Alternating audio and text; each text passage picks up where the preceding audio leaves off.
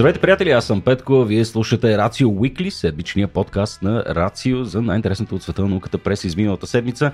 Започваме нов сезон. Годината вече е 2024. Записваме на 20 януари по добра традиция за много години на всички. Надявам се, че сте се прекарали чудесно празниците и ви предстои една наистина хубава, плодотворна и най-вече здравословна година. Днес съм тук с Никола Кереков, който изглежда ужасно. Благодаря ти, Какво Петко. стана, бе, Никола?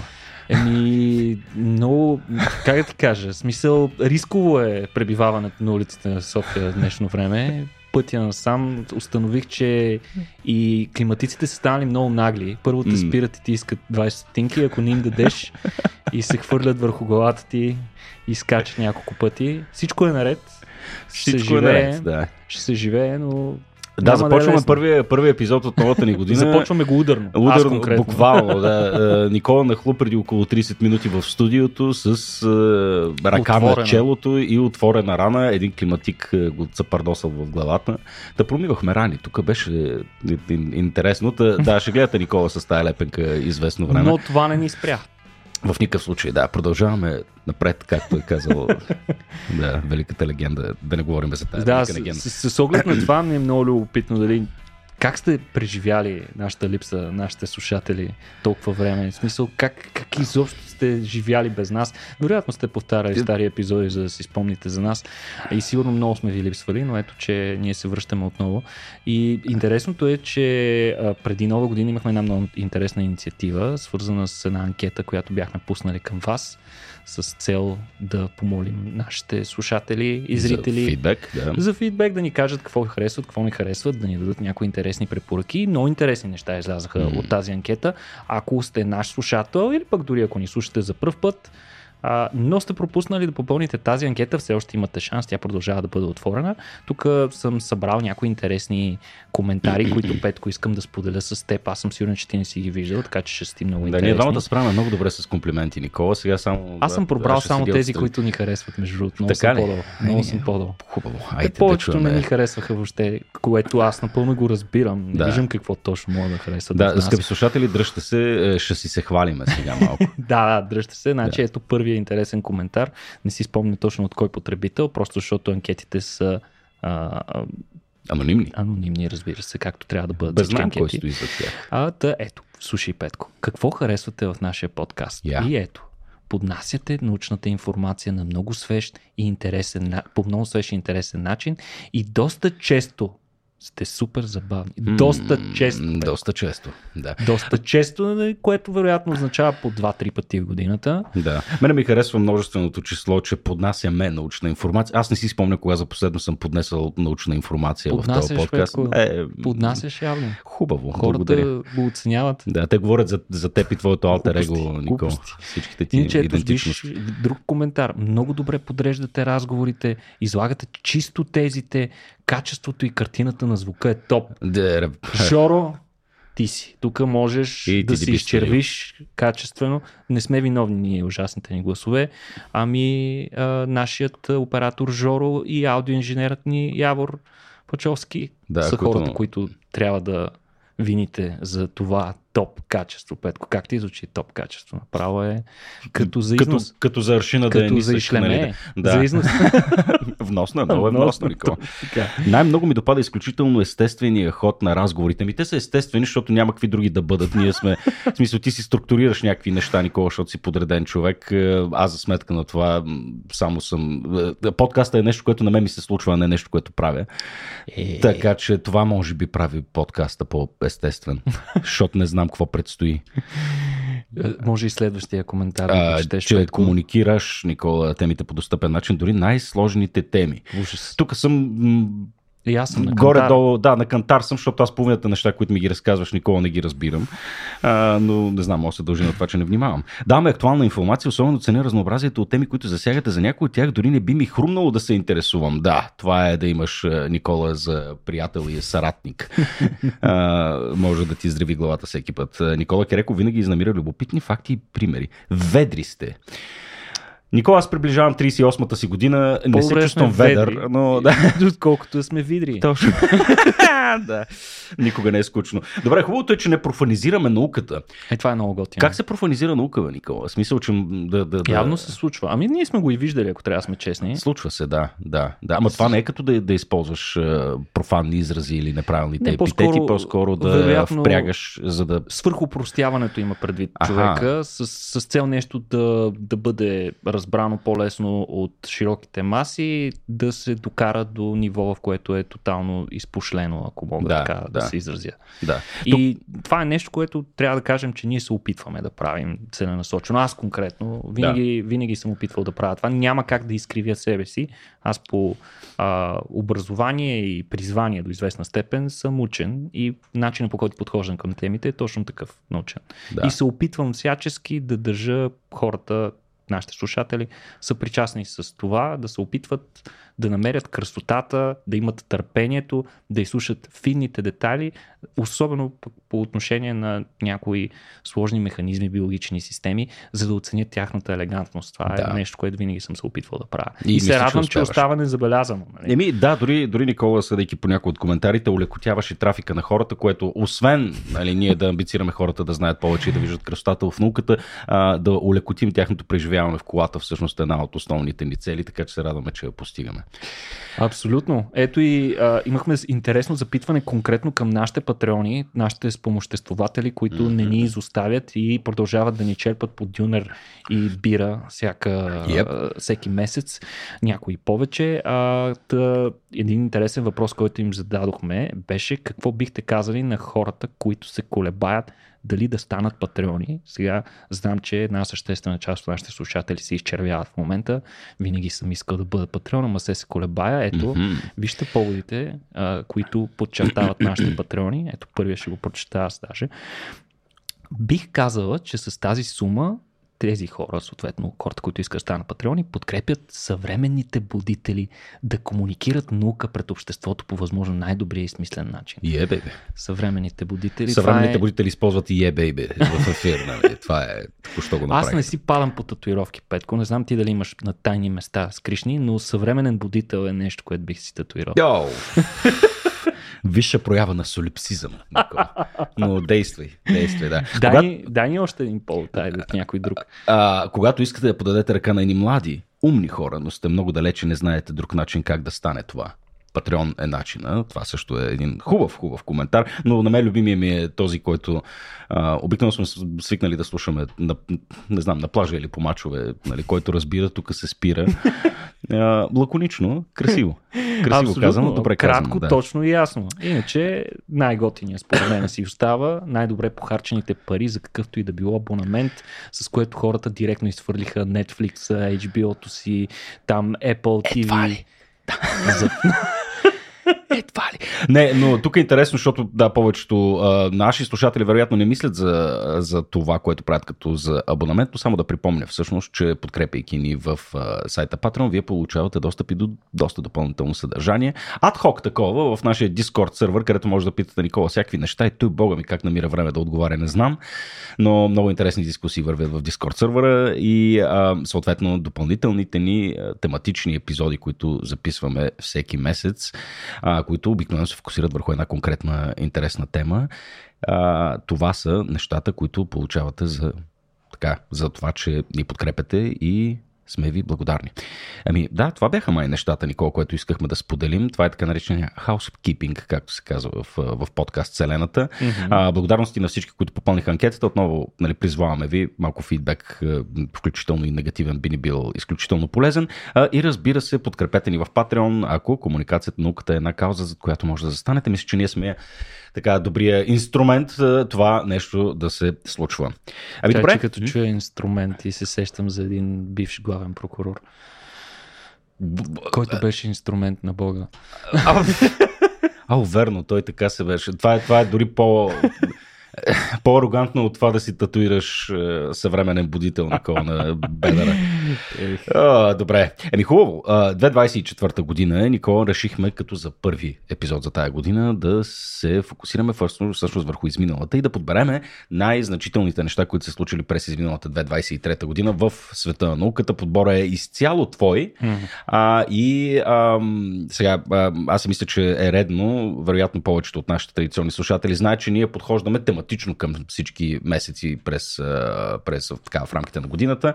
А, и януари традиционно е нашия месец на данните. Mm-hmm. А, месец на данните, в който се фокусираме върху неща като данни, изчислителна мощ, изкуствен интелект, транзистори и всякакви такива работи. Mm-hmm. А, и съответно в този, този месец на данните сме подготвили нали, на камара събития, които може да проверите в, в нашия в нашия вебсайт и съответно част от темите, които сме подбрали в рамките на месеца са свързани и с тази малко по-широка тема.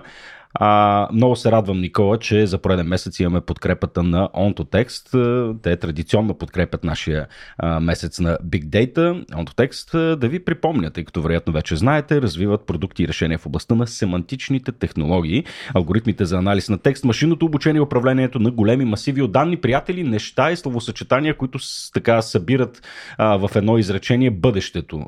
И все повече трябва да свикваме с тях. Да Абсолютно, да. ежедневно. Да, и а, наистина OntoText са така един, една много сериозна компания, която е на cutting edge на тия технологии и техните решения се използват във водещи финансови, фармацевтични и медийни компании. Те винаги си търсят самишленици и може да научите повече за отворените им позиции на www.ontotext.com наклонен черта Company Careers. Линк в описанието на епизода. Точно така, Петко. И преди да продължиме с обзора на най-интересното от света на науката, само да кажа на тези от вас, които са ни слушали всички епизоди, не знам, що за хора сте за пореден път, благодаря ви, но сте психопати.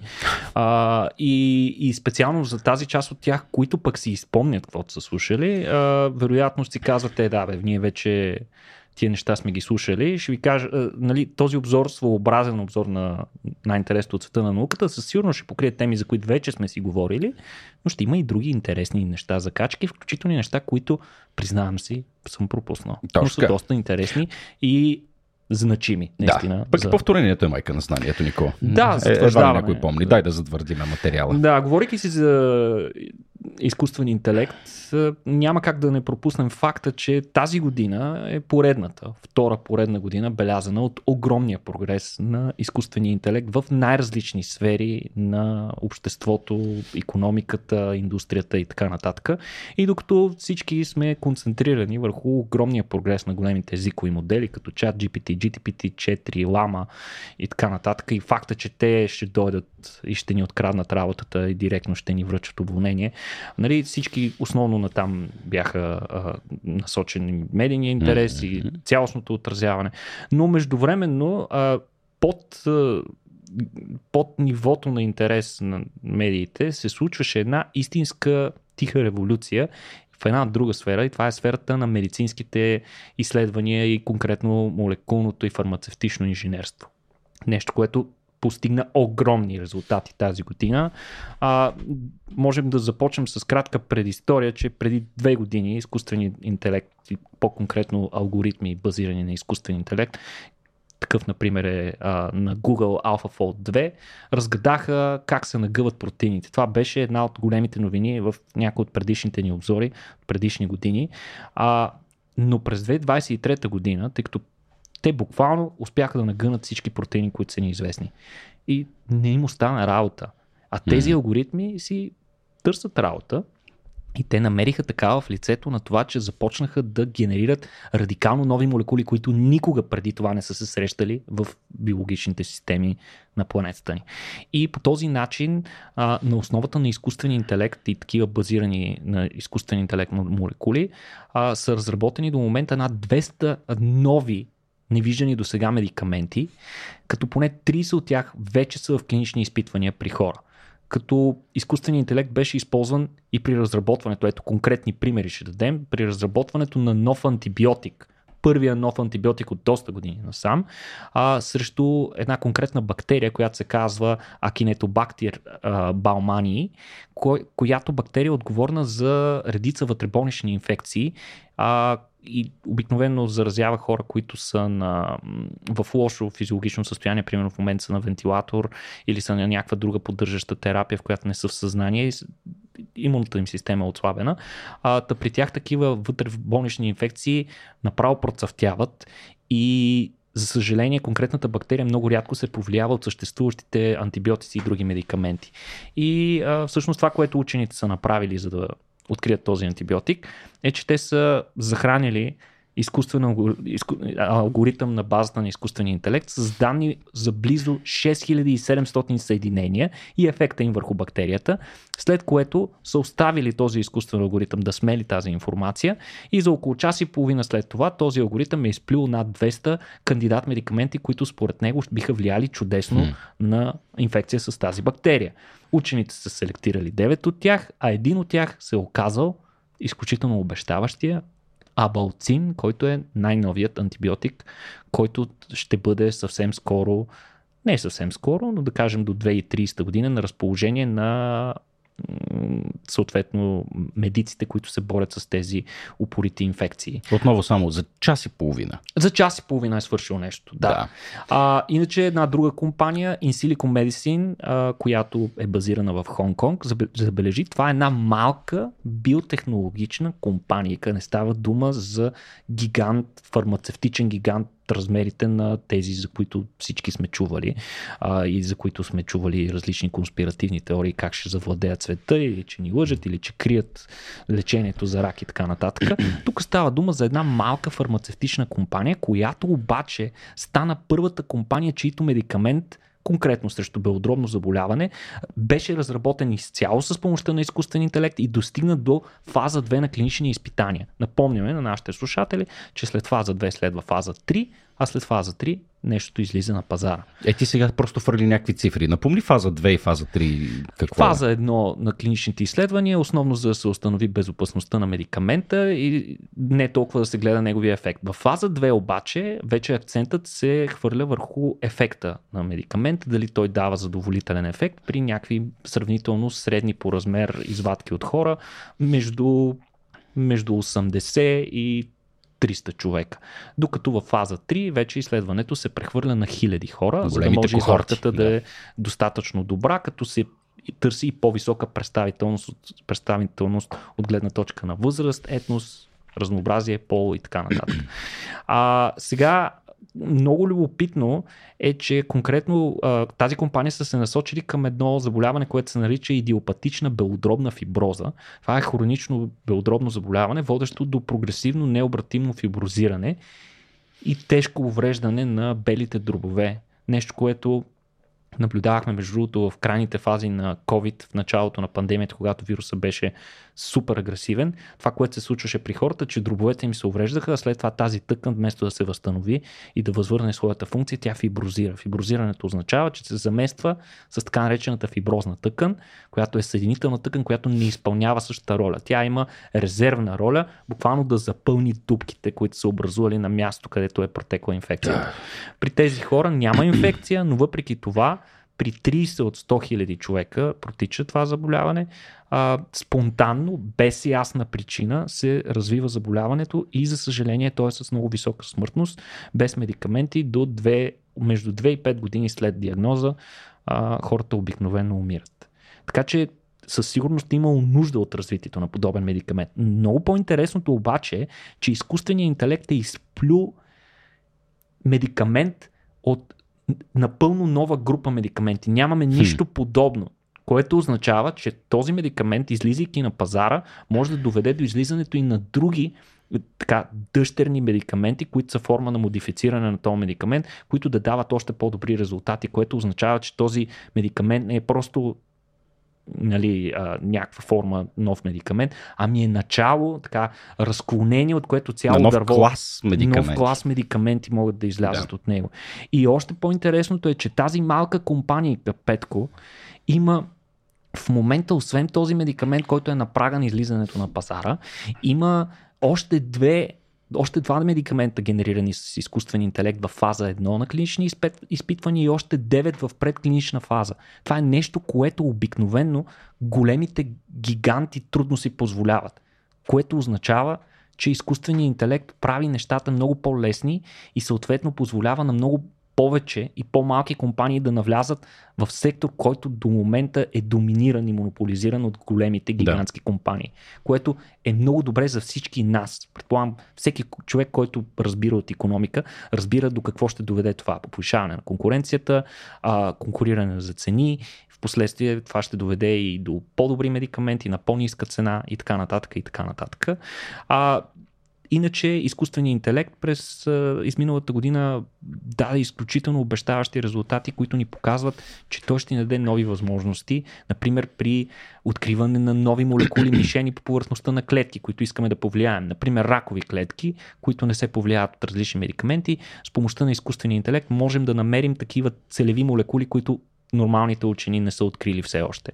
Също така могат да се намерят нови приложения за вече съществуващи лекарства. Представи си лекарство, което от години е на пазара, може да се окаже, че в един момент е изключително ефективно срещу нещо, за което никога не е било тествано. Това е много полезно, защото това означава, че този медикамент може директно и бързо да бъде приложен за, за, новото, за новото заболяване. Прескача няколко фази директно. Абсолютно да. не се налага да чакаш буквално в продължение на 10 години да, да се проведат всички тестове.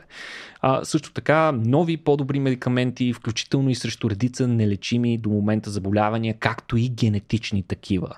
А, така че, а, според специалисти, буквално е въпрос на време лекарствата вече да не се проектират от хора и това е добре. Разбира се, това не означава, че лекарствата тотално а, ще се генерират изкуствен интелект и учените ще зарежат тази фаза. По-скоро изкуственият интелект ще е важен инструмент в тяхната работа.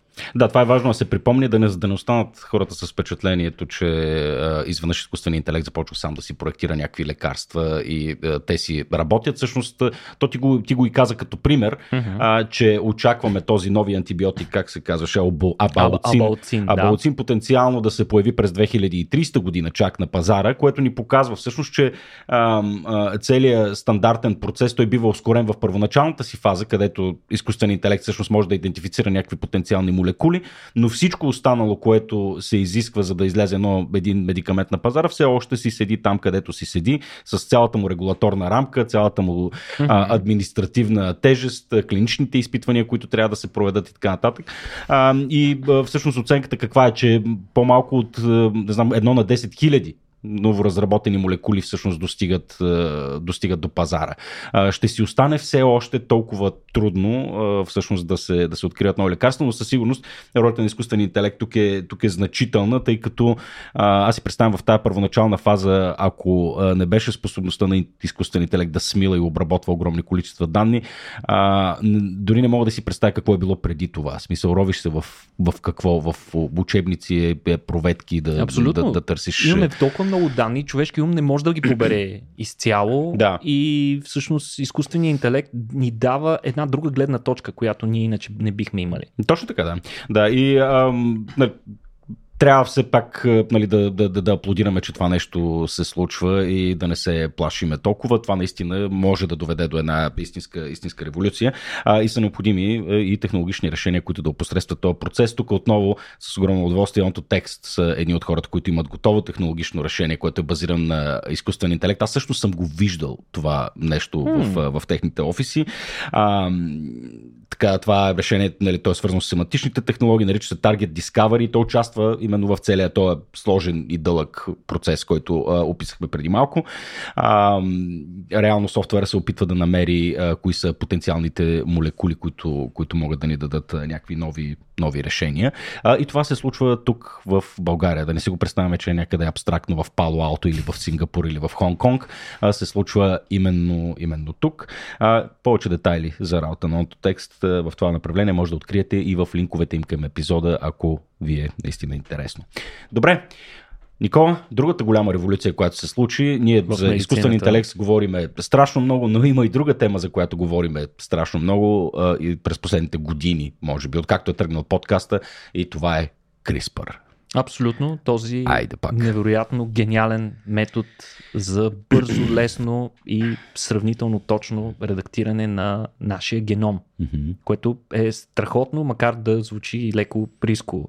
Но всъщност голямата новина от тази година беше, че буквално в край беше одобрено официално първият медикамент, първата света терапия, базирана на генно редактиране с метода CRISPR. Става дума за медикамента Казгеви за лечение на сърповидно-клетъчна анемия и бета-таласемия. Ние сме си говорили в предишни епизоди за него. Само ще спомена накратко, че и двете заболявания всъщност се причиняват от мутация, т.е. те са генетични заболявания, причиняват се от мутация в един и същи ген, генът на бета-глобина, но просто а, в различни части от а, този ген. А, бета-глобина е част от молекулата на хемоглобина. Това е молекулата, която пренася кислород и основна съставка на нашите червени кръвни клетки, които го носят из тялото. Съответно, въпросните мутации водят до малформации в структурата на червените кръвни клетки, което нарушава способността им да пренасят кислород в тялото ни, което не звучи добре, нали така? Не звучи то и не изглежда много добре. Това е реално хемоглобина от кръгла молекула става сърповидна. Както Точно така, както можеш да видиш, това е сърповидно при сърповидно-клетъчната анемия изглеждат като вретена по-скоро, Да. а не характерните такива а, изцяло кръгли, а, пък напречното им сечение е като Да. гиричка, нали всички сме го учили това в, а, а, в, от, гимназиалния си клас по биология. Да. А, но съответно при хората с а, тези а, малформации, техните червени кръвни клетки изглеждат фундаментално различно. Толкова различно, че ако ги видим на микроскопски препарат, може и да не ги познаем Да. обикновените хора. А, и да, и може би е редно да кажем, че страдащите от а, сърповидна анемия а, хора, всъщност начина по който болестта се манифес- манифестира е тотално те лишава от способността за нормален живот, хронична болка, липса на енергия, изключително неприятно и гадно заболяване. Аз също спомням, като излезе тази новина, с, за която ти нали, сега ще разкажеш малко по-подробно, като излезе тази генна терапия, имаше едно ам, така, изключително вълнуващо чак до разплакване интервю с а, дамата, която е преминала през тази терапия. Дама беше, нали? Не се Виктория, Виктория Грей. да, Виктория Грей, а, която... Е първият човек, на който е приложен CRISPR изобщо. Да, и а, за нея сещам се за думите на Артър Кларк, нали, който казва, че всяка достатъчно развита технология е неразграничима от а, магия. А, тя буквално го описваше по този начин. Нали, Мгм. От днес за утре живота ми тотално, тотално се промени. А, начина по който описваше как си живее с сърповидна анемия и начина по който се чувства сега, наистина контраста тогава а, и погледа на тази жена, която изглеждаше сякаш беше освободена от тонове тежест и, и болка. А, така наистина, наистина показват а, какво значение има всъщност за хората, които, които страдат от а, това заболяване, но може да разкажеш сега за а, малко повече за механизма, ако искаш. освен, освен, Виктория Грей, трябва да кажем, че всички участници в клиничните изпитвания, които са проведени до момента, показват огромни, Да. огромен прогресиране, като нивото на възвръщане на а, способността им да живеят, премахване на симптомите и най-вече липсата от необходимост от кръвопреливания, които Да. при тези хора трябва да се случват буквално а, веднъж месечно или дори по няколко пъти седмично при по-тежките случаи, а, изчезва. М. Така че абсолютно вълшебство е, е тази терапия. Иначе ние сме си говорили в предишен епизод, някой ако иска може да се реферира към него за повече детайли. Накратко какво представлява терапията? Изолират се стволови клетки от пациента, върху тях се провежда генетична редакция, която а, по, е малко по-заобиколна форма изключва този дефектен ген и включва един резервен ген, който ние имаме за хемоглобин, който по принцип се използва докато сме още в отробата и в първите няколко месеца след раждането, след което той се изключва при нормалните хора. А ние всъщност можем да го използваме отново, изключвайки дефектния, той този който сме използвали в тази, тези ранни етапи на, на нашия живот, а, не че е лош, малко по-лош е от нормалния, но когато нямаш нормален и той е върши работата, даже е много, много по-добре, както виждаме от резултатите.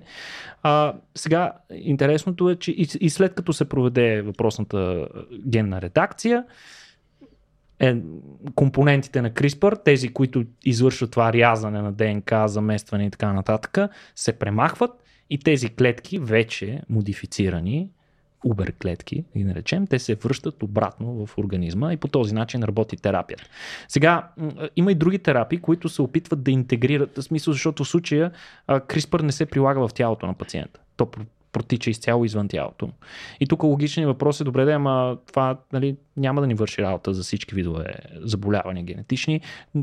В някои случаи ще ни се наложи да го сложим вътре. Как ще го добавим?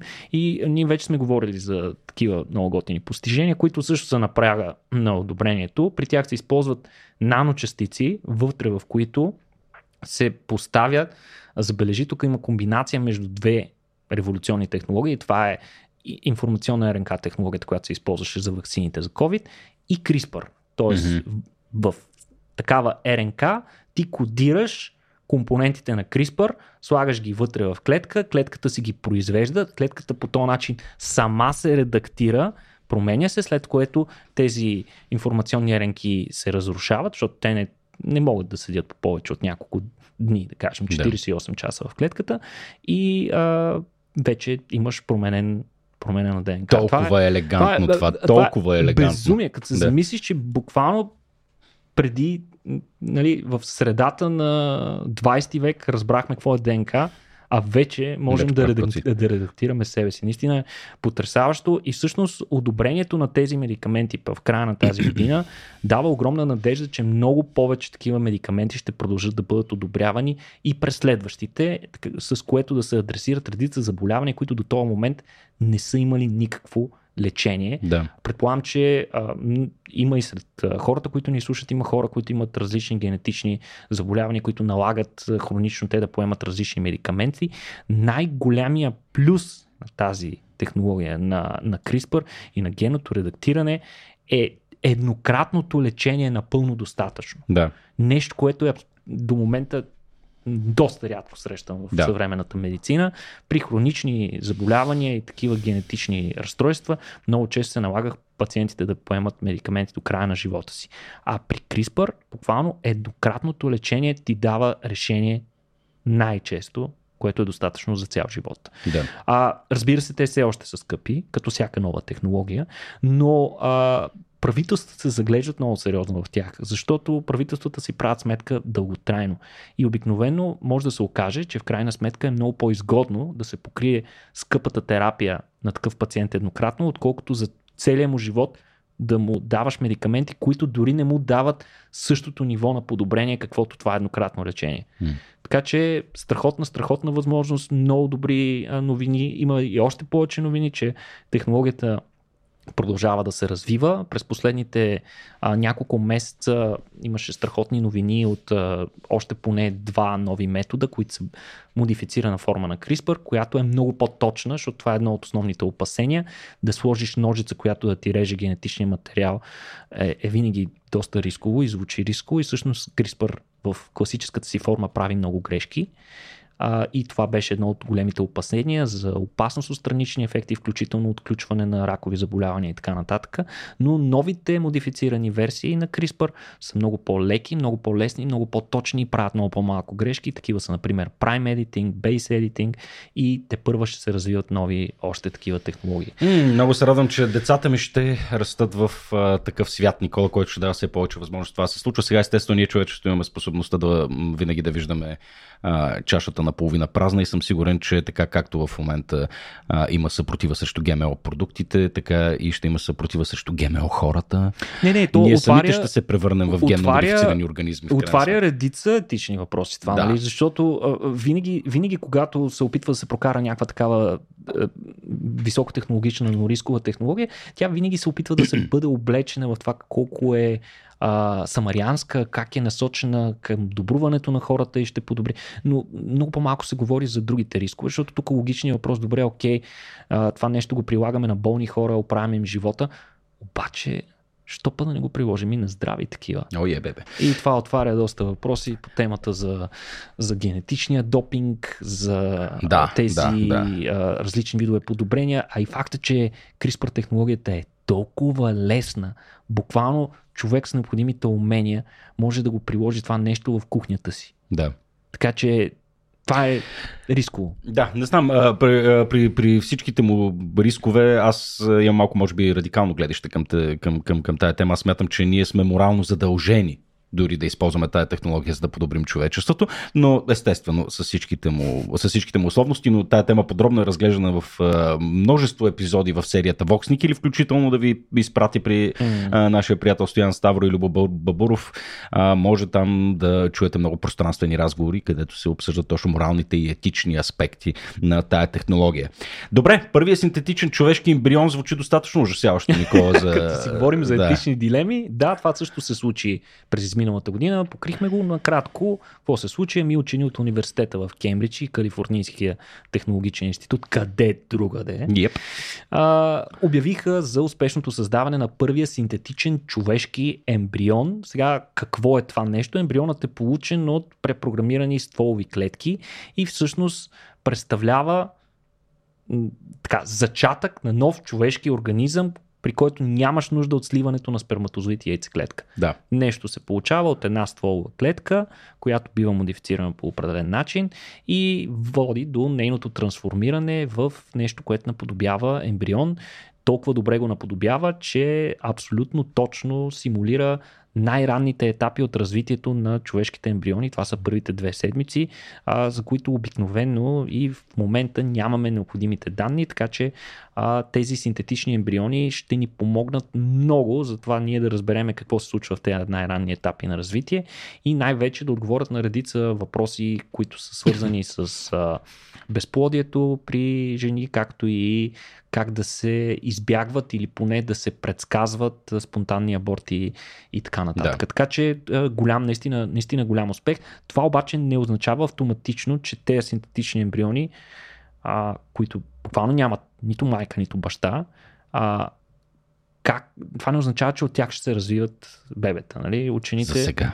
за сега. А, Учените са блокирали развитието им на 14-я ден, но предишни експерименти, които са правили учени при животни, при които са постигнати сходни резултати, отново са получени ембриони а, с използване само на стволови клетки без а, сперматозоид и яйцеклетка.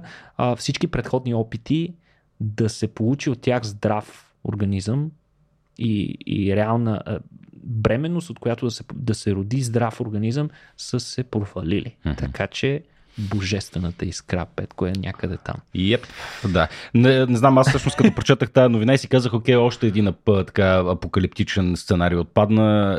Е, сценарий, който Children of Men, мисля, че се казва филма с Клайв Оуен, където човечеството лека по лека Абе, така не е появява появява се масов стерилитет. Да, де, но е, това им предвид, нали, че това е един, едно начало на една технология, която потенциално би могла да се справи с един такъв, Мога да ни спаси, е, ако се случи нещо сценарий. Аз да. го гледах наскоро този филм. Брутално як, много хубав филм.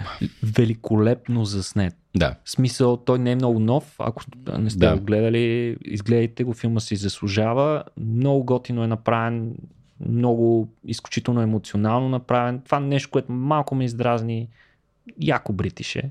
Яко бритише. Яко бритише. Що това те дразни? Ами, не, ами мен по принцип не ме дразни. Аз Мгм. харесвам британския хумор, ама в началото на филма беше направо агресивно британски. Направо. Мгм, мгм, И отношението там към а, миграционните процеси и така. Няма да развалям.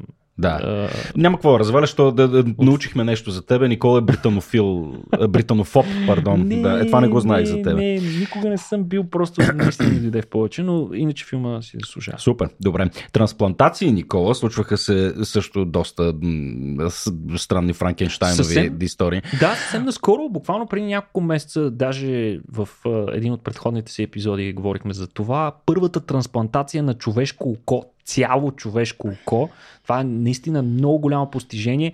Дори пациента, тъй като пациента, на който е приложено, а, все още не е възвърнал зрението си, а и повечето а, лекари, които го наблюдават, смятат, че той едва ли ще успее.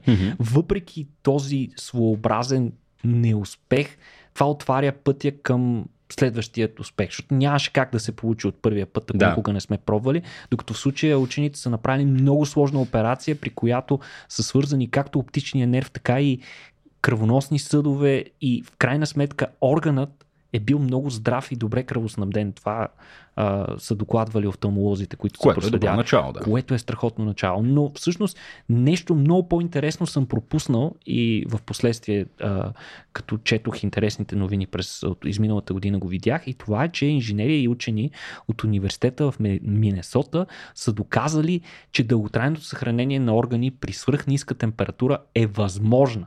Като забележи, те са трансплантирали размразен бъбрек в плъх.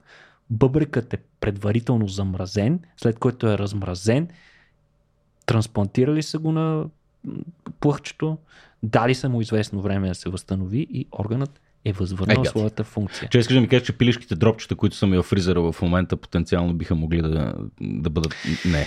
Вече не.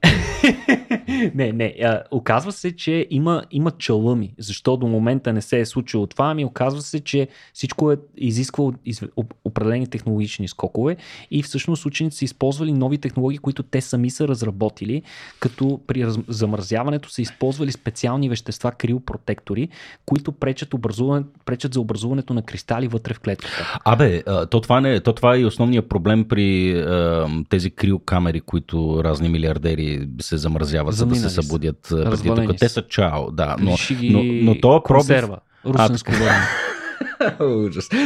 Добре, да, при положение, че сега говорим за криопротектори, които решават този проблем, това решава ли и другия проблем? Някой Все ден... още не знаем. Леле. Не знаем, не е приложено, но за съжаление те, които са избързали, не са си приложили. Да, междузвездни пътувания, Никола, Ето, може да станат ето, това. ли? Да. Та тези, а, кри... защо се образуват кристали? Ами защото клетката какво съдържа над 90% вода. И всъщност при замразяването, водата при преминаването и в твърдо състояние образува кристали, които много често имат а, такава много правилна геометрична форма и приличат по-скоро на остриета вътре в клетката. И те буквално могат да нарежат всички вътрешни структури, Да. а, мембрани и така нататък, което не звучи добре за клетката. И въпросните вещества правят така, че кристализацията, нали, втвърдяването на клетката да се случва много по-меко, така че при размразяване тя да е, остане здрава.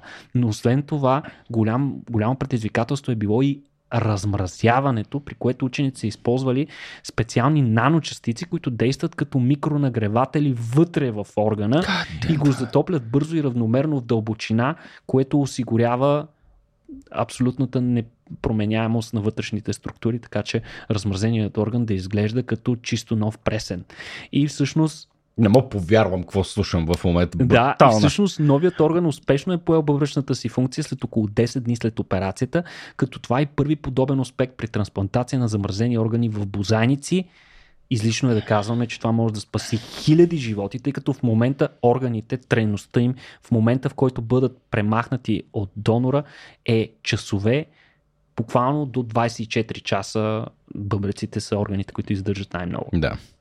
буквално огромен, огромен а, напредък е това нещо. Не знам как съм го пропускал, но то М. наистина може да отвори вратите към дълготрайното съхранение на органи.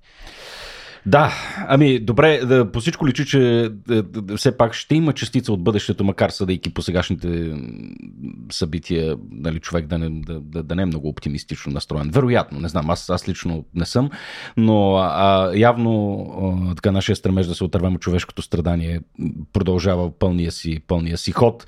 А, и най-вече с последната новина, Никола, с една... Нали, А, област- последна. Не, бе, тя не е последна, но да, в този сегмент исках да кажа. Аха. То дори не е в този сегмент. Бе, говоря глупости. О, А, хората си отдъхнаха. Е, не, свърши. айде, приключихме. Да. Не, бе, има още. Не, Има приятели, все още много, много, много хора умират от малария и Уви. По всичко личи, Никола, че и то проблем май върви към разрешаване. 400 хиляди човека годишно горе-долу умират Скандал. сега от 230 милиона човека, които се разболяват годишно, като вероятно това е и намаление спрямо а, То предишни... със сигурност е намаление. А, да. всъщност не е много спорно. Не е много сигурно дали е намаление, защото пък сега и населението е много повече и шанса на повече хора да. да Като пропорция, нали? като съотнесено, да. пропорция се отнесено, със сигурност сега боледуват по-малко, защото има доста повече мерки. Има мрежи за комари, които са третирани с специални репеленти и а, пестициди и така нататък. Нали, какви ли не неща се прилагат, въпреки това доста хора умират и то, за съжаление, 61% от смъртните случаи са при деца на възраст между 1 и 5 години, които са най-уязвимата група. И голямата новина от тази година е, че Световната здравна организация одобри нова вакцина срещу малария, която е дело на учени от Оксфордския университет. Тя е предназначена именно за тази така възрастов диапазон, които са най-застрашени за деца между 5 месеца и 3 години, като въпросната нова вакцина нали, защото не всичко ново е по-хубаво, но тази конкретно е по-хубава от а, предходната ни, дава много висока ефикасност, около 75% и освен това е много по-ефтина и лесна за производство, което ще позволи много по-голяма група от хора бързо да бъде обхваната от новата вакцина, което пък веднага а, рефлектира и на огромния интерес от страна на африканските държави. Над 28 африкански държави обявиха огромен интерес, като планират да я въведат още от до година, като тази вакцина пък вече може би наистина ще ни помогне да се справим с един от най-глобалните убийци в човешката история mm. на Homo sapiens, говоря. Да. А, тя, да, хубаво, африкански държави има да създадени сили. Бяхме говорили, че и климатичните промени могат да доведат до това маларията да почне да настъпва и на север. О, да, да, О, със да. сигурност. It's coming back. Така че тук и ние от развитите страни имаме интерес от тези технологии да продължават да се развиват. Да. Тук сме свикнали на вакцини, които са по 95% ефективни.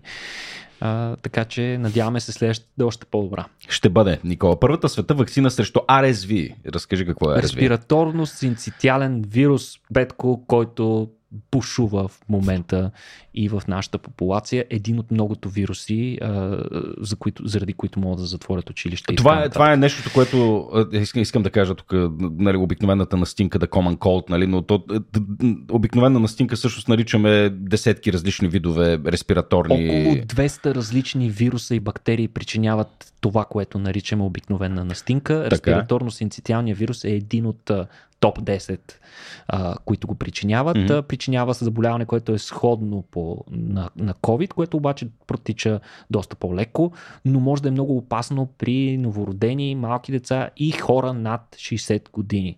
Забележи, Петко, тук каква зависимост се хваща, децата се разболяват, родителите са на работа, не могат да си позволят да си останат Бабо. вкъщи, викат бабите, с което не често не им правят добра услуга. Да. А, и сега опитите за да се разработи ефективна вакцина срещу респираторно-синцитиалния вирус продължават над 60 години, като предишният опит, за съжаление, е бил доста неприятен, а имал неприятни ефекти, включително смъртни случаи при клиничните тестове, така че учените са били много внимателни при новите разработки. И тази година не просто, че намерихме нова вакцина срещу респираторно-синцитиалния вирус, имаме две две одобрени вакцини. Това са RXV на GSK и Abrisvo на Pfizer, като и двете вакцини са одобрени за а, лица над 60 годишна възраст, които, при които смъртността от това заболяване е най-висока.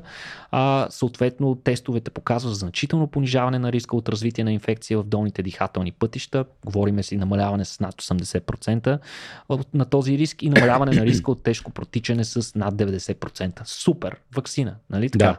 Обаче има и друга новина и тя е още по-интересна и готина и това е, че една от тези две вакцини, Бриксво, пък се превърна в първата света предродилна вакцина. Вакцина, която е предназначена за бременни жени, която, които те поемат в третия, а, във втория триместър от бременността, за да повдигнат нивата на антитела в децата си когато те се родят, да бъдат много по-подготвени да се срещнат с конкретно този вирус, като според Европейската агенция по лекарствата, която бърза да одобри а, въпросната вакцина и за деца, след като а, американски регулатор FDA вече го направи, според тях това може да предотврати до 200 000 хоспитализации на деца до 5 годишна възраст само в Европейския съюз. Фантастично. Фантастично. Ами да, ами хубаво. Ние с последните новини нарисувахме една картинка на предстоящото ни бъдеще. Представяме си един синтетичен ембрион, който е, така започва да се, да, се, да се развива. Съответно имаме няколко десетки инжекции, които с CRISPR вкарат някакви технологии, които го да направят уберменч. Е, междувременно му инжектираме и всякакви други вакцини, които предварително, разбира се, са били селектирани от изкуствен интелект. И сме супер. И сме супер. Всичко изглежда топ. Всичко Нали? изглежда топ. Цветя Да. и рози. Да, абсолютно. А, добре, други новини, Никола. Ами набързо ще пребягам през няколко. Една от най-интересните новини в сферата на палеонтологията. И от едно от най-глупавите неща, които сме дискутирали тук, трябва да призная, Никола. Спомням си даже визията на, тая, на, на, на този епизод. Е, моята представа за визия беше още, по, още по-скандална, но да, всъщност палеонтолози изказаха много силно а, и информирано, базирано на данни предположение, че тиранозавър Рекс, най-легендарният динозавър, а, е изглеждал по доста по-различен начин от този, който сме си го представили и е имал устни, тъй като много често в начинът по който се изобразява, включително и в а, легендарния Jurassic Парк, това е един а, ужасяващ гигантски а, гущероподобен динозавър, Мгм. а, чието зъби стърчат, нали, зъби буквално гигантски 20 сантиметрови резци, супер остри, директно стърчат от устата му. Оказва се обаче, че според учените това не му прави добра услуга за устната хигиена, тъй като това би довело до бързо разрушаване на зъбите му и според тях присъствието на устни и увлажняването на тези зъби ще ги направи много по-здравословни, с което той много повече би приличал на един съвременен варан, отколкото на един съвременен. Крокодил. Колкото и да го разказваш, Никола, е, Ама- Тирекс има ми звучи Не- безумно. Никога учените не са казвали, че са били напомпени с... С ботокс. Не, или нещо. не се слага Боже. ботокс. Какво се слага? Ето е глупавата визия. Боже, какво безобразие. Хиалуронова киселина. Хиалуронова киселина, Не да. са, значи, не си представите тиранозаврите да са наджунени. да. В смисъл те просто... а, и все пак т- тотален, тотален абсурд. Какво Голям пробив Петко в производство на твърдофасните батерии. А, знам, че ти си фен на електрическите автомобили, имаш плагин, хибрид. да, имам, защото знам. трябва. Нали, то, А, да. Но от Toyota заявиха, че проблемите с батериите са over, можем да ги забравим, като а, обявиха революция, включително, че с едно зареждане 1200 км ще може да изкарваш чували сме ги, да видим. всички сме ги чували тези неща, да, но по-интересното за твърдофазните батерии е, че, че, че те ще имат, може би най-важното е, че те ще бъдат супер безопасни. В смисъл, за разлика от литиво-ионните, които при пробив водят до възпламеняване, често дори и при експлозия и така нататък, а твърдофазните батерии ще са много по-безопасни и освен това, а, според показанията на потребителя, на, на производителя, а, ще могат и да са доста по-производителни. Проблема при тях до момента беше, че производството им беше много скъпо. От Toyota твърдат, че са намерили начин да го правят ефтино. Ще видим кога ще стане. Те твърдят, че първите коли ще, ще се появят до 2027. Други експерти твърдят, че лъжат до 2300, М. но вече и други производители, включително Volkswagen, Фърлят по едно очо. да, обявиха, че новия Team Golf, който в момента разработват, ще бъде с твърдофазна батерия. А, от какво е умрял Бетовен според науката? Цероза. Цироза. За да спомня всичко. Цироза, точно така. Бетовен си е падал по алкохол, обаче не това е бил основният проблем. Учените са тествали косми от косата му, запазени от различни извъртени колекционери на косми на известни личности, които са показали, че а, имал е мал шанс. Оказва се, че Бетовен е имал определен ген, който го прави доста по-предразположен към чернодробни заболявания и чернодробна недостатъчност. Освен това, в някакъв етап от живота си той се е разболял и от хепатит Б, комбинация и с а, навика му да си подпива. Всичко това е довело до идеалната буря, повалила един от най-гениалните музикални композитори в историята на човечеството, но а, специалисти и а, музикални педагози смятат, че това само показва, че страданието е нещо, което винаги е тласкало творчеството и конкретно в сферата на изкуството, като а, редица анализи показват, че в края на живота си, след влушаването на неговото състояние, а, неговите произведения започват да стават все по-трудни Мгм. за изпълнение от страна на музикантите, които според тях са изражение на това страдание, което изпитва а, композитора, но за сметка на това те са все по-гениални и по... Да. Е, Интересно. какво, ни казваш, Никола? Приятели, ако ви липсва вдъхновение, хепатит Б. Е Надявам се, надявам се да не е така. Никола, имаме едни 10 на минути, в които да покриеме мъничката тема за космоса през 2023. Аре да видим колко експедитивно мога ги поднесеш тия новини сега. Ох, ами почваме с космология тогава. Айде. Учените разбраха, че гравитацията взаимодейства с материя по същия начин, както с антиматерия. Това Така. звучи като нещо, което би трябвало да сме го знаели. Оказва Да. се, че не. Експериментът Алфа, като част от ЦЕРН, а, наричан още фабриката за антиматерия в ЦЕРН и източник за вдъхновение на различни книги на Дан Браун, а, за първ път е показал, че атоми на водород и атоми на антиводород така наречените антиатоми падат с една и съща скорост в земната гравитация, с което всъщност доказват а, теорията на общата относителност на Айнштайн, който точно това твърди, че антиматерия и материя би трябвало да взаимодействат по един и същи начин с гравитация. Петко, спомняш си какво беше антиводород? М, обратното на водород, Нико. Тоест, не знае какво е ти водород, Нико. А, ами, антиводород е, е атом, който се състои, нали, по принцип водород се състои от протон и електрон. А, точно така. а този се състои от антипротон и позитрон. То, да, окей. И Да. такива атоми вече, значи, това е причината да не сме го узнали това до момента, да не е доказано емпирично, е факта, че ние до момента не сме имали средства, с които да произвеждаме в големи количества стабилни такива атоми, които да ги наблюдаваме, защото те пък като се срещнат с водород, се анихилират, знаеш, се отделя енергия и така нататък. Така че работата с тях е била трудна. Технологично сме разрешили това и вече знаем, да. гравитацията действа по еднакъв начин. И на антиматерия. продължаваме да потвърждаваме това, което Защото някои е хора, твърдят, някои хора твърдят, че буквално имало е преди това теории, че е наобратно. Буквално ако фърлиш ябълка ще пада надолу, ако хвърлиш антиябълка ще пада нагоре. Така че поне тези теории ги хвърлихме в кофата вече. Да, окей. Сега гравитационно-вълновия фон е също важно откритие в а, космологията. Това е едно от най-големите открития в космологията въобще през последните десетилетия. Това също се случи миналата година. Учени доказаха въпросното наличие на този фон. Какво представлява той? Ами най-общо и прозаично казано означава, че Вселената е изпълнена с вибрации в самото пространство-време, подобно на космическа симфония, която се носи в всички части на Вселената, които и, и всъщност не е много ясно какво ги поражда тези вибрации. Гравитационните вълни знаем, те се причиняват от някакви мащабни космически явления, примерно сливане на неутронни звезди или, или черни дубки, но този гравитационно вълнов фон е по-различен и, и се разпространява навсякъде. Той е много по-нисък по интензитет от гравитационните вълни, които засичат LIGO, Virgo и, и, и различните гравитационни детектори, а, но пък е наистина във всички посоки, за да го установят учените са тествали а, тези своеобразни фарове в космоса, наречени пулсари, за които знаем, че а, те са изключ, по изключително точен начин а, се излъчват техните пулсации. Точен имам предвид, че те преди изработването на съвременните атомни часовници са били най-точното нещо, което Да. да. човечеството е знаело. Защото те буквално варират през абсолютно точен интервал.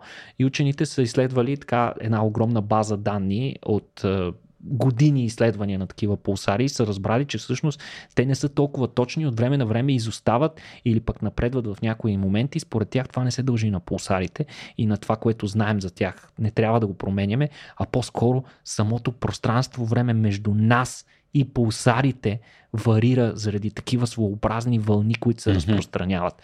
И това е въпрос на гравитационно вълнов фон, който според астрономи и специалисти отваря напълно нова област в космологията, която би трябвало да се нарича гравитационна астрофизика и може би ще ни помогне да разберем повече за това как работи природата на тъмната енергия, тъмната материя и самата Има всичко Вселена. тъмно. Да, ще светнем най-накрая. Да. Добре.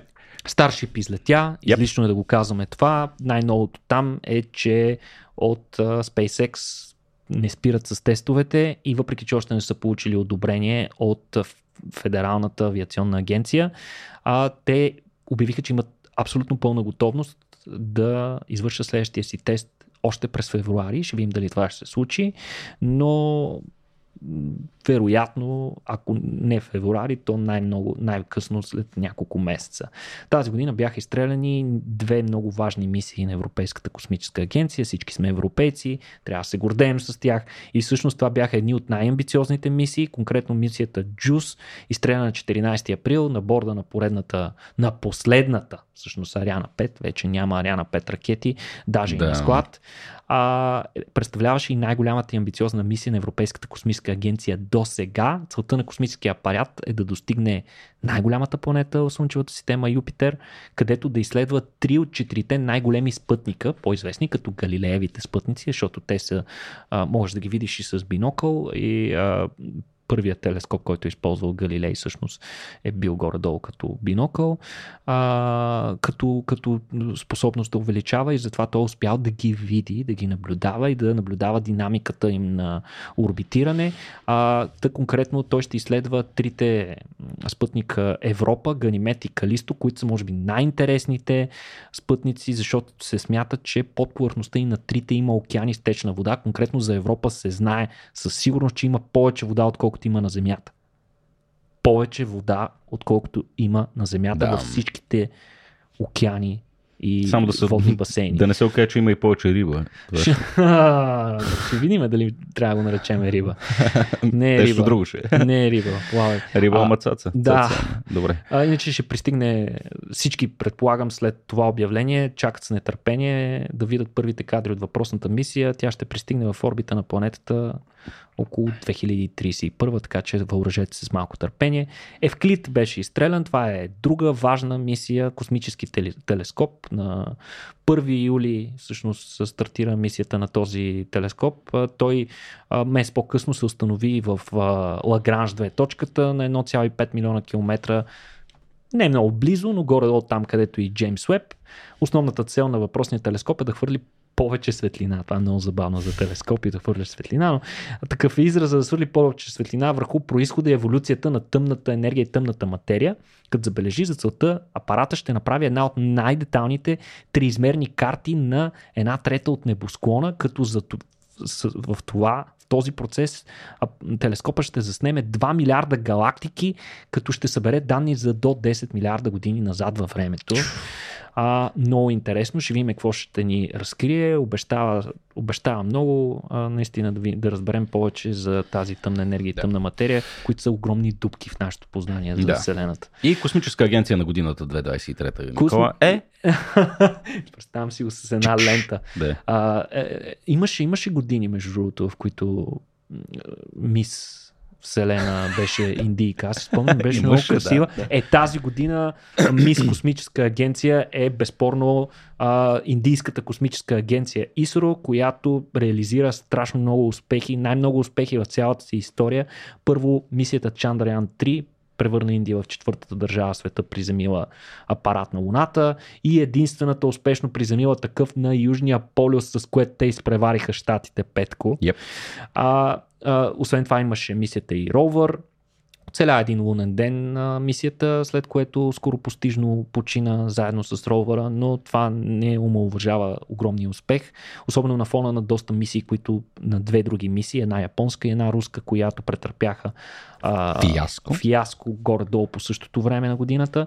Броени седмици след това обаче, тъй като ние си помислихме, това беше всичко, което видяхме от Индия, повече няма да чуем за тях следващите 10 години. Не така бяха, на същото мнение бяха индийците. Мес, седмици не месец, седмици след това успяха да изстрелят успешно първата си космическа слънчева обсерватория DTL-1 а, и освен това в края на годината пък завършиха първите тестове на бъдещия си пилотиран космически кораб Гаганиан, който през началото на 2024 се очаква да извърши първия си орбитален полет без екипаж, а до 2025 година да е първият полет с екипаж. Ще видим дали индийците ще изпреварят Боинг и техния Старлайнер. Да. А, това е голямата битка в момента. Да, май така изглежда. И това затвърждава наистина позициите на Индия като една от истинските сериозни космически сили. Астероиди изследвахме, Петко, тази Мгм. година. Доста. Какво научихме за тях? Ами, те първо ще научаваме, научихме доста, но а, най-интересното според мен беше, че на 24 септември мисията Озирис Рекс стана едва вторият инструмент, който успя да върне проби на Земята. Пробите от астероидът Бено, който се описва като един от най-опасните астероиди, познати на човечеството. Говорили сме си преди, който му е интересно защо го наричат така, може да си провери. А, иначе пробите още тогава американците обявиха, че ще бъдат споделени с учени от цял свят. Това, което не знаехме обаче е колко са тези проби. И всъщност малко след приземяването в пустинята, какво, какво се случи, учените го събраха, много сложна процедура на прибиране на апарата, вкарване в такава неутрална азотна атмосфера и така нататък. Обаче оказа се, че лунен прах има по външната част на апарата. Тази част, която е контактувала, но не е събрала. Астероиден прах, не е лунен Ас, прах. Астероиден да. прах, извинявам се. И, и този прах се оказа, че никак не е малка, им отне доста време да го съберат. 70 грама събраха от външната част, което е супер много, а, на фона на няколко грама, които върна а, мисията Хаябуса на Япония, Хаябуса 2. А, повече от 3 месеца след това се опитват учените от НАСА да отворят вътрешната капачка на капсулата, за да видят какво всъщност са събрали. Там трябваше да има освен прах и, лун, и, и астероидни скали. И три месеца не могат да отворят. Защо, Петко? Еми, типичен проблем, който се среща и извън космическата агенция. И това е, че две от рапитките, които се използват за завиване на апарата, те са били над 20 такива рапитки, две от тях са заяли. И не мога ги Добре, бе, нямат ли винтоверт, бе, да му? Какво значи заяли? Ами, подозирам, че да вкараш винтоверт, стандартните винтоверти няма да работят много добре в а, Азотна атмосфера. азотната атмосфера, пък и вероятно не е било много удобно на операторите да работят mm. вътре в а, въпросните боксове, в които се намира апаратата. Три месеца има от него да намерят подходящ инструмент, с който да ги развият. Това, което не знаем колко грама има вътре неща, още не са ни казали, но вече знаем, че са го развили, така че нещата вървят чудесно. Сега, междувременно, какво се случи с апарата, защото това беше само капсулата с пробите. Апаратът Петко претърпя истинска а, своеобразна революция, защото той беше преименован, вече не се казва Озирис Рекс, а се казва Озирис Апекс и беше насочен към друг опасен астероид, който да изследва отблизо, защото има достатъчно а, гориво на борда и може да се достигне до него. Става дума за астероидът Апофис, а, който също се смята, че може да ни джасне в а, близко или по-далечно бъдеще. А, друго за астероиди на 13 октомври тази година беше изстреляна важната мисия Психея, която беше, е насочена към металният астероид със същото име, с диаметър 220 км, който е много богат на желязо и никел. За този апарат се смята, че някога, за, за този астероид се смята, че някога той е бил ядрото на протопланета. Така че това е чудесна възможност ние да изследваме как изглеждат ядрата на големите тела, тъй като не можем лесно да стигнем до нашето. Един което... своеобразен планетарен ембрион. Да, първи снимки от мисията Луси, която трябва да изследва няколко двойки астероиди и някои от а, така наречените, а, ох, как се наричаха, троянци, mm-hmm. а, такива астероиди, които се движат по орбитата на Юпитер, ама са зад него а, или пред него съответно, така че и, и там видяхме много интересни кадри, много интересни изненади. Оказа се, че единият от астероидите всъщност са два астероида, пък в последствие се оказа, че вторият по-малки астероид се състои от две тела, които са слепени едно за друго. Изобщо неща, които нямаше как да знаем, Да. ако не се бяхме приближили толкова. А, иначе, ето малко новини, вече новини от тази година, да не кажете, че ви говоря само за стари работи, които вече сте чували. Изстреля се първата ракета Вулкан или Вулкан на United Launch Alliance, голямата ракетна, американска ракетна компания, която към края на годината обяви даже, че е за продан. Така че, Петко, ако искаш ракетна компания, сега е момента. Patreon.com, приятно. Точно така ще си вземе ULA, ако ни подкрепите. А, има невероятни кадри от изстрелването, но това беше най- една от най-дълго очакваните американски ракети. Това е новата ракета Вулкан Кентавър, която беше оборудвана с два двигателя BA-4 на Blue Origin на твоят любимец Джеф Безос. Тези двигатели бяха забавени с поне 5 години от предварителната разработка и това а, доведе до редица трудности, като например а, американците побързаха да пенсионират ракетата Atlas 5 Да. и Делта преди да имат налично за, наличен заместител. Това не знам, предполагам нещо ти напомня. Мгм. Например, а, ситуацията с Ариана 5 Да. в Европа. Същото се случи и на американците, докато при тях обаче това не е голям проблем, защото си имат SpaceX. А, при нас, европейците, това е доста по-голям проблем. Но въпреки всичко, ракетата излетя на първия си полет абсолютно безпроблемно. Справи се прекрасно. Това се случи на 8 януари в ранните часове на 8 януари беше предвидено между другото за коледа, обаче се наложи да, да бъде отложено малко. А, иначе много любопитно е, че а, не беше демонстрационен товар, т.е. първото изстрелване на нова ракета обикновено се използва или демонстрационен товар, или е празна. Да. Обаче тук доста по-смело постъпиха от ULA и те изстреляха истинска мисия на борда на ракетата. Това беше мисия, която дори е важна за щатите. Това е първата мисия от много време на сам американска, която се отправи към Луната с цел да кацне на нея. А, разбира се, това става дума за мисия на частната компания Astrobotic. Мисията се нарича Peregrine 1, което не знам, Скитник 1 ли би трябвало да се проведе нещо от този сорт. А, това е а, буквално първата частна мисия на САЩ с предвидено кацане на Луната от 52 години М. насам. Целта е била Южния полюс, на който казахме, че индийците вече ги изпревариха. А, на борда въпросната мисия имаше 20 различни товара и приземяем апарат. Та пет научни инструмента са на НАСА. Те са използвани за характеризиране, трябваше да се използват за характеризиране на средата на лунната повърхност след кацане. А, като за целта, за качването на тези пет научни инструмента от НАСА си плащат на Астроботик. Много интересни взаимоотношения започва да има НАСА с частните компании. А, три от приборите ще търсят а, летливи вещества в лунната атмосфера, която е супер тънка, все едно почти я няма си представи. И, а, другите ще измерват радиация в орбитата и на повърхността на Луната. Товари имало още на, 5, на 6 държави на ракетата. Мексико, Германия, Великобритания, Унгария, Сейшелските острови, Петко И Непал. и Непал.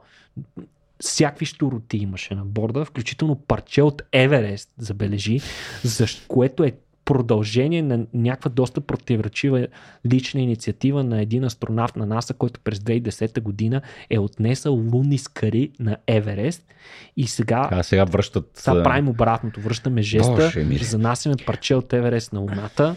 А, и освен това, два много интересни товара на две компании, Elysium Space и Celestis, които са известни с това, че организират космически погребения.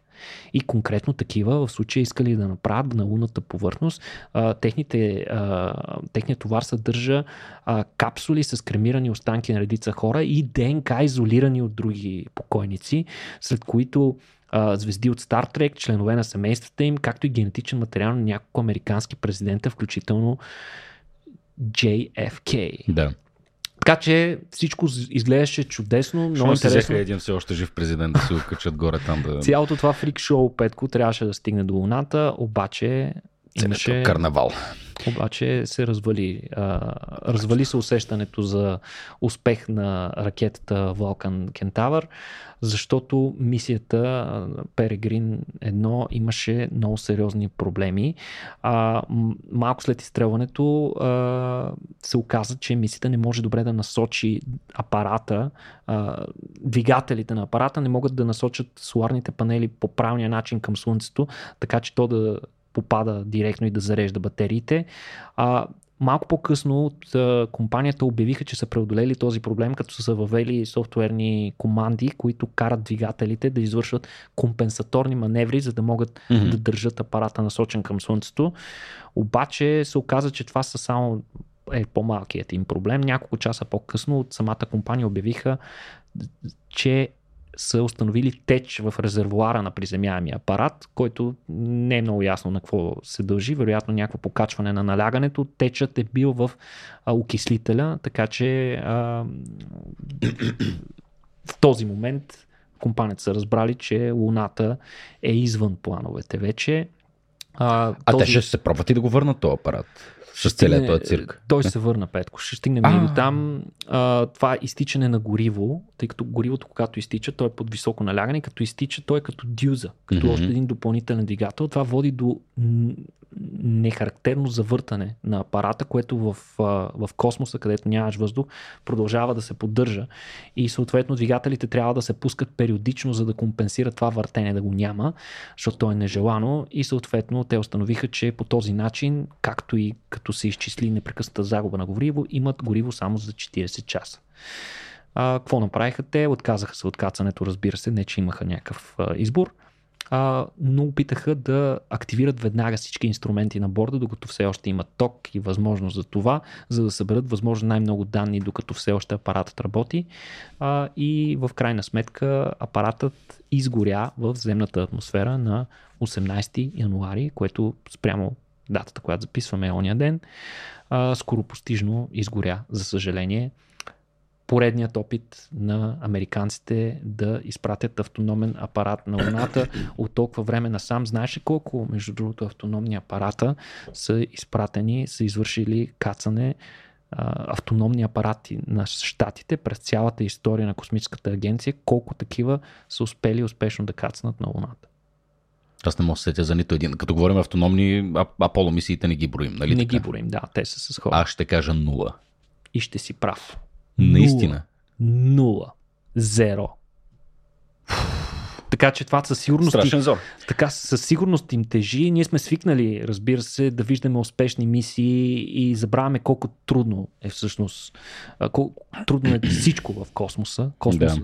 Space is hard. Нали? Това е едно от нещата, които много астронавти. Буквално е rocket science, нали? Абсолютно, да. Така че а, надяваме се Астроботик да се съвземат от тежкия провал. Едно от нещата, които им прави чест е, че непрекъснато споделяха апдейти покрай това какво се случва с мисията, как се развива разрешението на проблемите. Супер открити бяха, което е супер а, и беше много интересно и важно за космическите ентусиасти като нас да проследим точно какво се случва.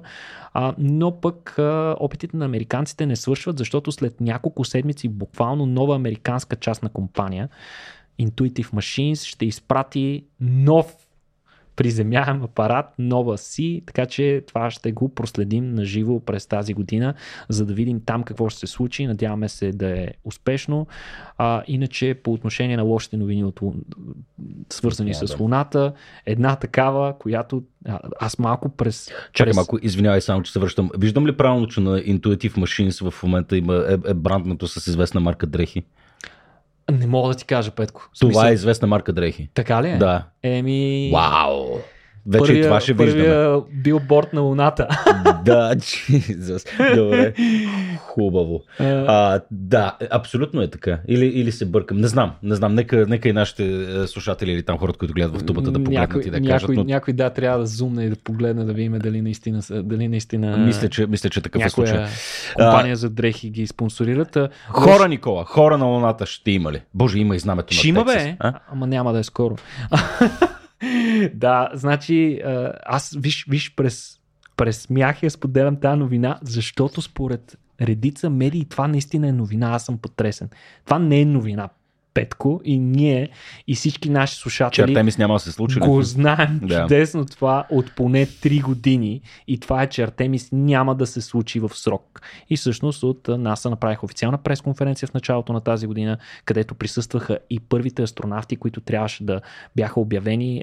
Астронавтите, които са екипажа на Артемис 2, те присъстваха на тази пресконференция и обявиха отлагане на мисията от тук на сетне и всяка от следващите с поне една година. Съответно Артемис 2 се мести от края на 2024 за средата на 2025. В никакъв случай няма да се случи това. Аз казвам 2026 най-рано. А, съответно Артемис 3 се премести и той с около една година. А, забавянето според експерти се дължи най-вече в забавянето на дизайна на приземяемият апарат и а, забавянето в а, прогреса на SpaceX с а, техните тестове, като вероятно от НАСА първо ще искат от SpaceX да демонстрират не просто излитане на Starship, ами редица други тестове, маневри в космоса, като едно от най-сложните ще бъде а, презареждане на гориво в космоса, което никога не се е правило до момента. И другото е, че със сигурност Starship, ако Starship се използва за кацането на Луната, той ще трябва да го демонстрира без хора. Той ще трябва да отиде, mm. да кацне леко, меко, след което да поседи известно време и да излети обратно в космоса и да се върне на орбита, която обичайно бихме очаквали капсулата Орион да се. Едно време хората бяха по-смели. Какво стана сега, не знам. Ами всички експерти по-скоро твърдят, че проблемът не е толкова с това колко са смели хората, ами с това, че планирането на мисията Артемис ги е направило свърхсложни.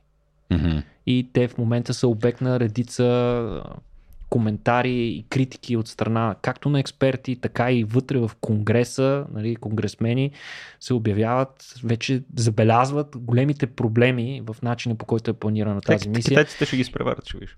И именно това е най-големият двигател в момента. Mm-hmm. Започват все повече да се чуват а, гласовете на хора, които казват, че не бива да допускат китайците да ги изпреварят, с което вече официално официално сме в а, новата космическа надпревара. А, така че очакваме да видим какво ще се случва. 2024 ще бъде преломна година за мисията Артемис и според мен не, съществена част от мисията ще бъде препрограмирана и преобмислена, защото ако остане по същия си начин... Просто няма да се случи. Те астронавтите, които са подбрани за мисията, буквално остаряват пред очите ни. Да припомним, че мисията Артемис първата жена, реално, на, ще касне на луната повърхност и предполагам, че и тя ще е човека, който първи ще положи крак. Там, надявам се, нейната история да се развие по-добре от историята на Валентина Терешкова, която да припомним все още е жива и е депутат от Руската дума и е тотално изплискала бидона вече. Да. А, но това, това е, това е друга, друга тема. Но просто да, за, за онези от вас, които им е любопитно, проверете какво прави и мисли в момента Валентина Терешкова не, не, не е готино, за съжаление. Ами това беше Петко от 2023-та. Малко mm. включихме неща от 2024-та, специално за хората, които имаха търпение да ни слушат до края. Супер. И ще продължаваме в същия дух и следващите ни предавания. Точно така. Ами, добре, Никола. А, благодаря ти много, приятелю, за така добре поднесената информация. Искаше много енергия, особено имайки предвид, че си докара мини комоци, обласкайки се в климатик преди да. Преди, преди Загуба записа. на кръв. Е Загуба на кръв. То беше тук касапница. Правиме всичко за вас. Кръвта си даваме. Точно така. А, вие не си давайте кръвта. А, а, дали, може да ни помогнете в сайта patreon.com на клона черта RACIO.BG или да влезете в www.racio.bg на клона черта support да си купите купите книга, да разкажете за нас, да се сабскрайбнете, да лайкнете, да ударите към банката и всичко останало. А, благодарим ви много за подкрепата. Благодарим и на нашите приятели от OntoText, че подкрепят нашия месец на данните. Това е. До следващия път, приятели. Чао!